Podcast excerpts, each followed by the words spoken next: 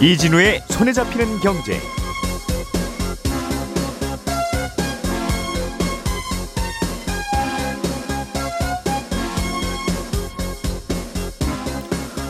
안녕하십니까 이진우입니다. 수억 원대의 고가 자동차를 법인 명의로 사거나 빌려서 개인 용도로 쓰는 걸 규제해야 한다는 목소리가 꽤 높았는데 정부가 그런 차량의 번호판 색깔을 연두색으로 바꿔서 규제 효과를 높여보기로 했습니다. 대한항공과 아시아나항공의 합병의 최대 난관이라고 불렸던 아시아나항공 화물사업부의 매각 문제가 일단락됐습니다. 합병 무산 위기를 일단 넘기게 됐습니다. 부동산 시장에 영향을 줄 수 있는 몇 가지 중요한 법안들이 국회 문턱을 못 넘고 있다는 소식도 정리해서 챙겨보겠습니다. 11월 3일 금요일 손에 잡히는 경제 바로 시작합니다. 우리가 알던 사실 그 너머를 날카롭게 들여다봅니다. 평일 아침 7시 5분 김종배의 시선 집중.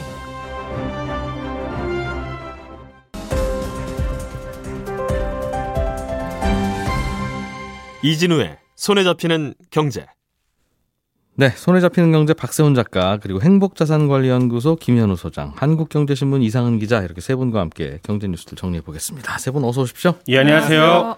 네, 오늘은 이상은 기자가 갖고 오신 재미있는 소식. 어, 법인 명의로 차를 사거나 빌렸는데 굉장히 고가의 네. 예, 자동차인데 뭐 고가의 자동차를 법인 명의로 빌릴 수도 있지만 알고 보면 그게 법인 대표가 뭐 가족들이랑 타고 다닌다든가 사적으로 쓰는 경우가 네. 적발되니까 앞으로는 그런 법인 차량에는 번호판 바탕색을 환하게 잘 보이는 연두색으로 바꿔서 이거는 누가 봐도 법인 차량이다라는 네. 걸알 수 있게 네. 한다는 거예요.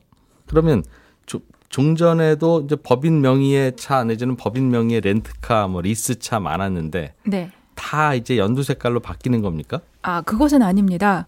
내년 1월 이후에 새로 법인 차량을 등록하거나 예. 아니면 기존 차량의 주인이 바뀌거나 그런 이유로 변경 등록을 새로 할 때, 음. 그럴 때에 적용이 됩니다. 번호판 바꿔야 될 일 있을 때. 네, 그렇죠. 음. 그러니까 지금 있는 법인차가 모두 바꿀 필요는 없고요. 이유가 생겨서 번호판 새로 받으러 가면 그때 연두색을 받게 되는 겁니다. 예. 그리고 가격을 어, 가격 조건이 들어갔는데요. 가격이 8천만 원 이상인 차에만 적용하기로 했습니다. 예. 왜냐하면 그 8천만 원이 자동차 보험료가 고가라서 할증되는 기준선입니다.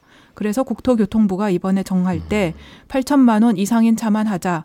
그 아래는 봐주자 이렇게 하기로 했습니다. 예. 만약에 중고로 거래돼서 차값이 8천만 원 아래로 떨어진 상태가 됐다. 그런데 그 상태에서 이제 그 번호판 받으러 갔다. 그럴 때에는 원래 가격이 8천만 원 넘는 비싼 차라고 해도 이런 경우에는 연두색 번호판 안 달아도 됩니다. 야, 요거는 실무적으로 좀 복잡하겠네요. 아 조금 그럴 것 이거 같습니다. 새차 가격은 1억 2천인데 네. 네. 네. 이거 내가 중고차 산 겁니다라든가 새 차 샀지만 이제 2년 돼서 한 네. 8천만 원이 안 됩니다라고 하면 네. 그럼 그냥 보통 번호판 달아준다.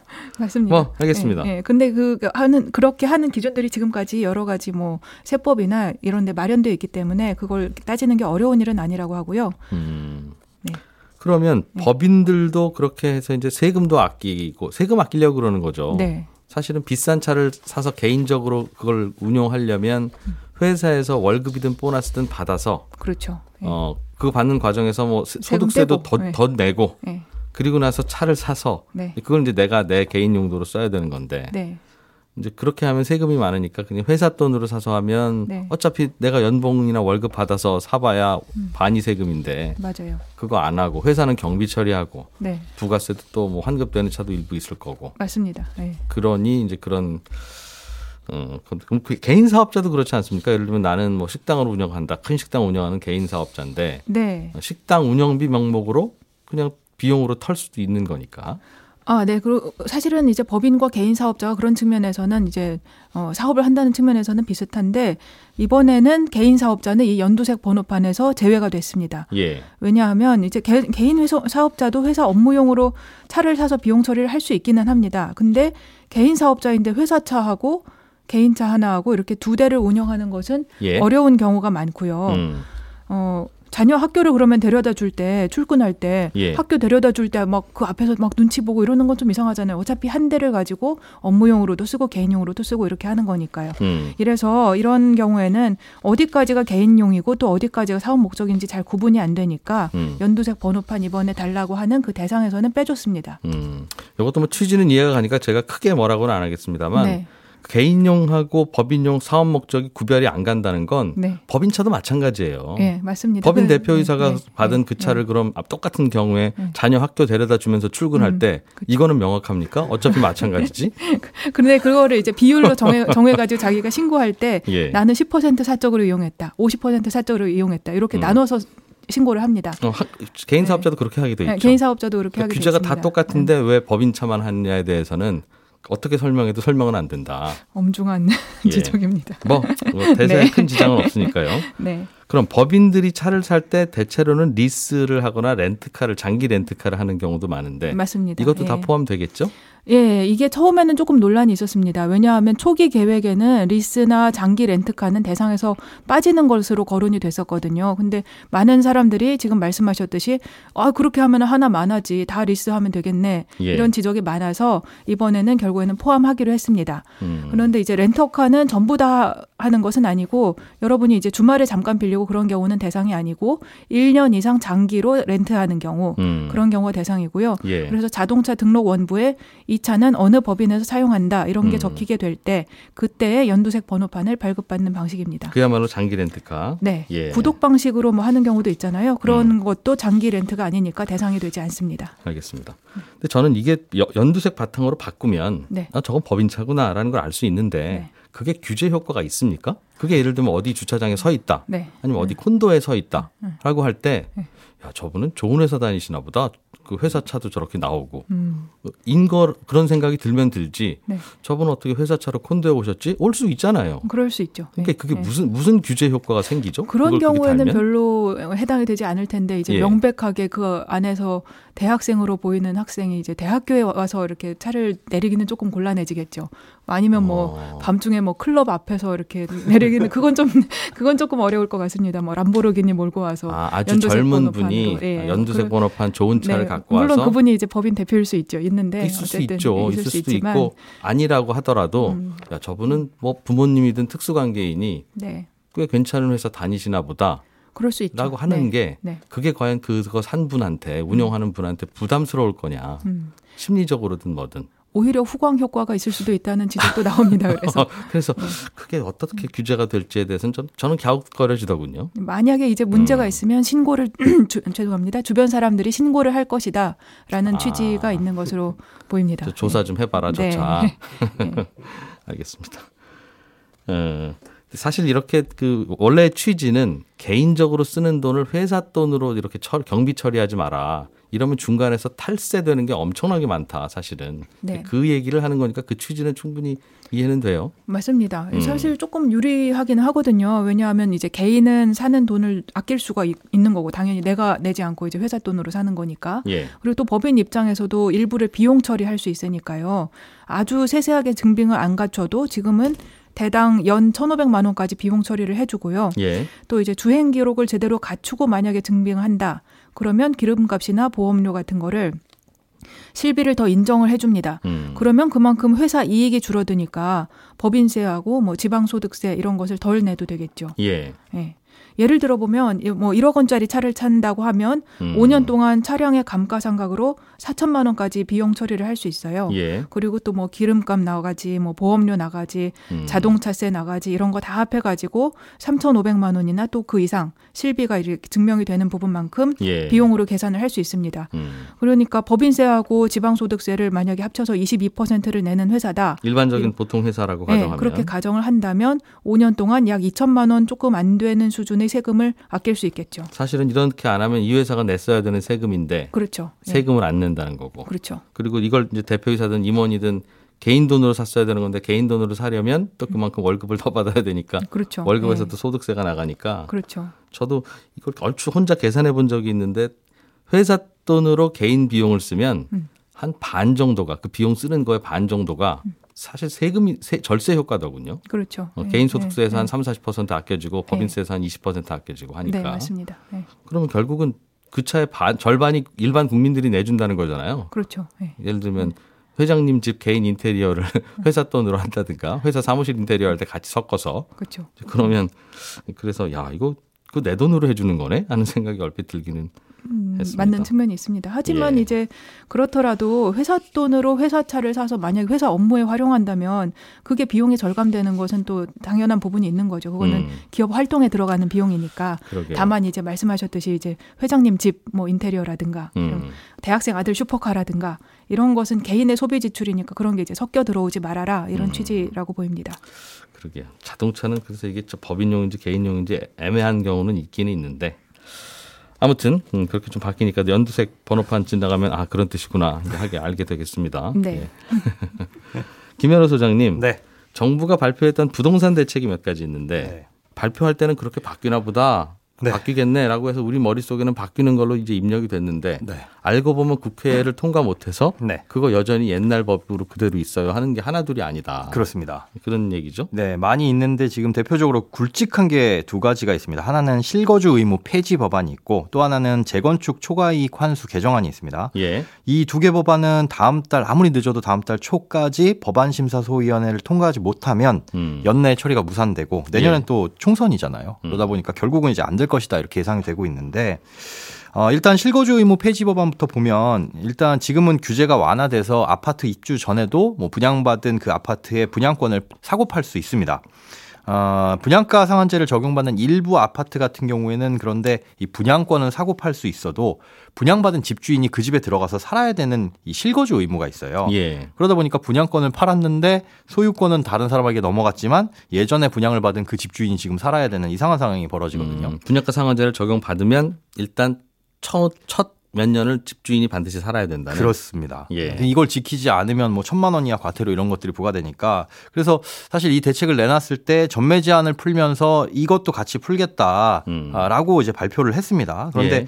전매 제한에 대한 규제는 시행령 사항이라서 정부에서 그냥 풀 수가 있었어요. 예. 근데 실거주 의무에 대한 부분은 주택법을 개정해야 되는. 근데 법 개정은 이제 국회에서 해야 되는 거니까 예. 국회를 통과해야 되는데 일단 시행령 사항인 전매 제한 규제는 풀어놨는데 이제 음. 국회에서 이 주택법 개정에 대한 부분을 어, 해결이 안 되고 있는 겁니다. 네. 어, 이게 이제 야당에서 당시 전세 사기나 뭐 이런 것들이 많이 일어나고 그러다 보니까 아, 이 실거주 의무를 폐지하게 되면 전세 세입자를 들이게 되고 이런 것들이 또 갭 투자를 뭐 부추길 수 있다 이런 이유로 지금 야당은 반대를 하고 있는 거고 음. 그러다 보니까 논의가 논의가 거의 이제 1년 정도 이 보류가 되고 있는 상황인 거죠. 예. 근데 다른 뭐 수정안이나 대안 같은 게 없어서 그냥 계속 그 상태로 남겨져 있는 겁니다. 그 원래는 그 이렇게 직접 거주할 만큼 긴박한 상황이 아니라 네. 중간에 어중간하게 그냥 팔고 나가실 분들은 분양가 상한 지역에서는 분양받을 생각하지 마세요. 그렇죠. 중간에 전매도 안 되고 네. 어, 입주되면 본인이 직접 입주하셔야 됩니다. 세도 맞습니다. 못 줘요. 라는 규제를 만든 건데 네. 그러니까 분양받지도 마세요였는데 효과가 얼마나 있는지 모르겠지만 그런 취지였는데 네. 전매 제한은 그냥 시행령이니까 풀고 풀었습니다. 음. 그러니까 실제로 어 전매 제한 풀리고 나중에 지- 이 실거주 의무도 풀릴 테니까 나 이거 분양 받아야지 해가지고 분양 받으신 분들이 계실 거거든요. 음. 그럼 이분들 같은 경우에는 잔금 칠때 네. 전세 세입자를 드리고 나는 조금 더 돈을 모아서 나중에 집값이 올라가면 대출을 더 받아서 저 집에 들어가야 되겠다. 사실 이제 분양받는 아파트는 그렇게 잔금 계획을 세우시는 분들이 많이 있거든요. 그리고 이미 전매하신 분은 네. 그럼 내 집이 아닌데 그렇죠. 내가 들어가서 살아야 되는 의무는 있는 거예요. 그렇게 되는 겁니다. 그래서 사실 이게 시행령 법이 개정 안 됐으니까 이 분양권을 그렇게 매매하시는 분들은 거의 드물 거예요. 입주권 정도, 조합원들의 입주권 정도만 사고 팔고 뭐 이런 것 같기는 한데 네.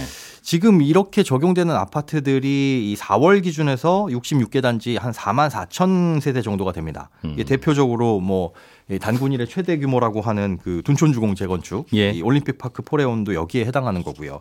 아, 실거주 의무가 없어질 거라고 판단하고 분양을 받으신 분들 같은 경우엔 이게 빨리 해소가 돼야 음. 여기에 입주를 어떻게 할지, 뭐 잔금을 어떻게 치를지 이런 것들에 대한 답이 나올 텐데 지금 그 답이 예, 연내 처리가 안 되면은 예. 아예 이제 계속 미뤄질 수 있다는 부분인 거죠. 재건축 초과이익 환수제 개정안 이것도 통과는 하겠다고 해놓고 법 통과는 실제로는 안 된 거예요? 네, 안 됐습니다. 이건 무슨 내용이었죠? 이게 재건축으로 인해서 발생하는 이익이 분명히 있죠. 그러면 그 발생하는 이익이 재건축 비용, 거기에 들어가는 건축비 뭐 이런 것들과 주변에 자연스럽게 집값 상승한 거 요거 빼고 순수하게 재건축으로 인한 비, 이익이 1인당 평균 3천만 원을 넘으면 그 초과분에 따라서 최소 10%에서 50%까지 세금을 물리는 그런 제도입니다. 음. 아, 근데 정부하고 여당이 내놓은 개정안 같은 경우에는 그 어, 부담금이 면제되는 초과이익 기준을 음. 어, 지금은 3천만 원인데 이걸 1억으로 올리자. 아, 좀 여유를 두자. 그리고 이 구간도 2천만 원에서 7천만 원을 좀 계단을 넓게 해가지고 좀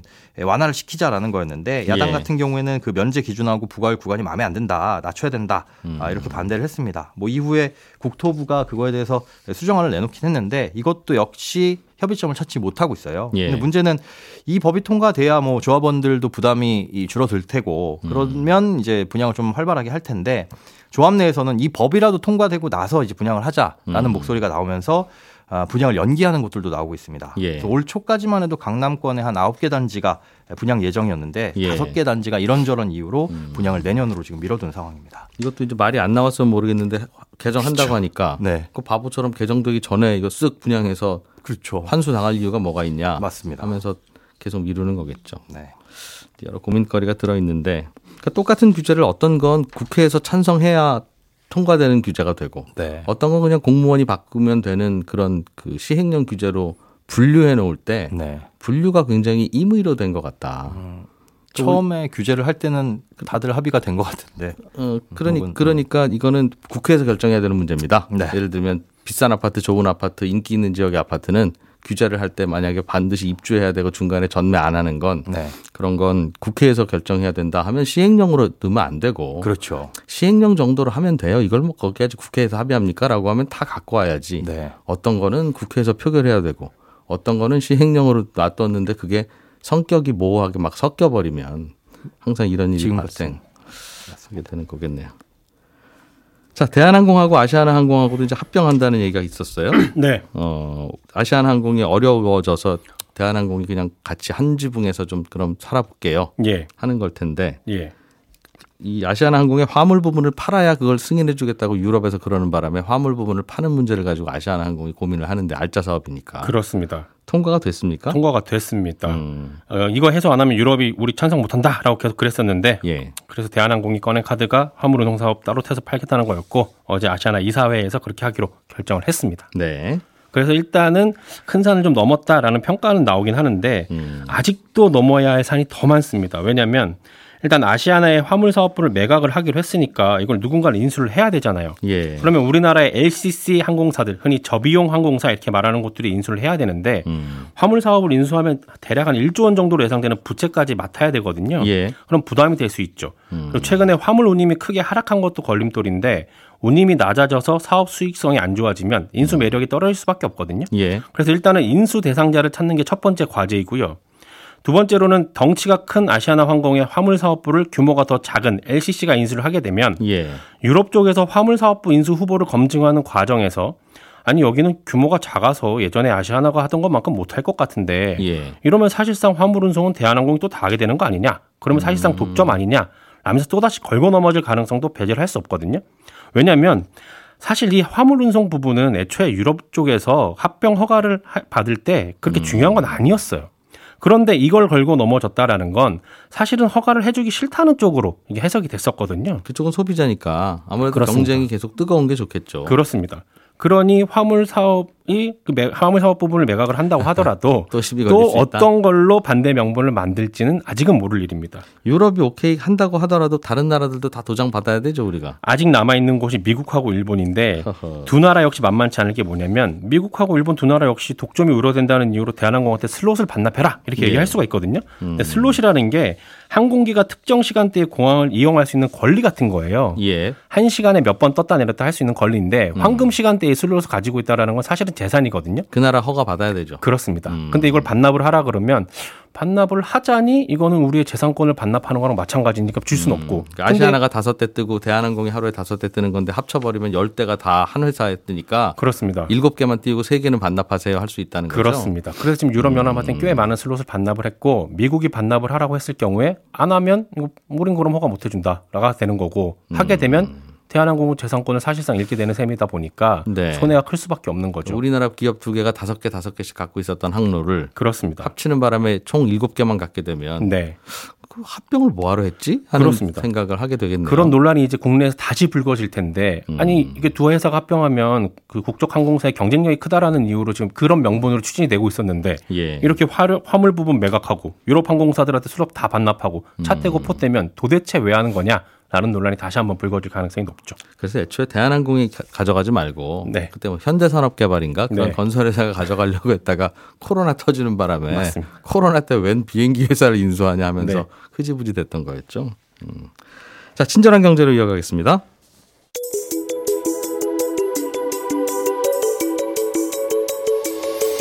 경제를 생각하는 사람들의 즐거운 습관, 이진우의 손에 잡히는 경제를 듣고 계십니다.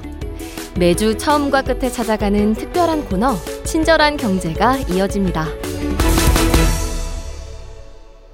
네, 오늘은 청취자 중에 권영기 씨가 뉴스를 듣다 보면 우리나라 환율을 원달러 환율이라고 하기도 하고 달러 원 환율이라고 하기도 하던데 뭐가 맞는 표현입니까?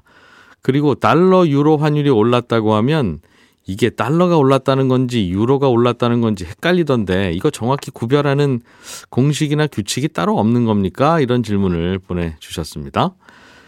이게 참 많은 분들이 헷갈리시는 건데요. 예를 들어서 달러 위안 환율이 내렸다 그러면 위안화 가치가 내렸다는 건지 달러화 가치가 내렸다는 건지 감이 안 오는 경우가 많은데요. 여러 나라의 환율을 표기하는 건 다행히 공식과 규칙이 있습니다. 환율은 무조건 앞에 오는 화폐의 가치를 의미하는 겁니다. 예를 들어서 유로 달러 환율이 올랐다 그러면 유로가 앞에 왔잖아요. 그러니까 유로화가 유로화 가치가 올랐다는 뜻입니다. 반대로 달러 유로 환율이 내렸다고 표현하면 달러가 앞에 나왔으니까 유로와 달러를 비교할 때 달러 가치가 내렸다는 뜻입니다. 파운드 달러 환율이 내렸다 그러면 아 파운드가 앞에 나온 화폐니까 파운드의 가치가 내렸다는 뜻이구나 이렇게 생각하시면 되겠죠. 무조건 앞에 나오는 돈의 가치가 환율의 의미가 되는 겁니다. 달러 위안 환율이 올랐다 그러면 달러가 앞에 나왔으니까 아 그건 달러가 올랐다는 말이구나 이렇게 생각하시면 됩니다. 그래서 우리나라 환율은 원 달러 환율이 아니라 달러 원 환율이 맞는 표현입니다. 달러 원 환율이 올랐다는 말은 달러 원이니까 앞에 나오는 달러의 가격이 즉 달러의 가치가 올랐다. 달러가 비싸졌다는 뜻이잖아요.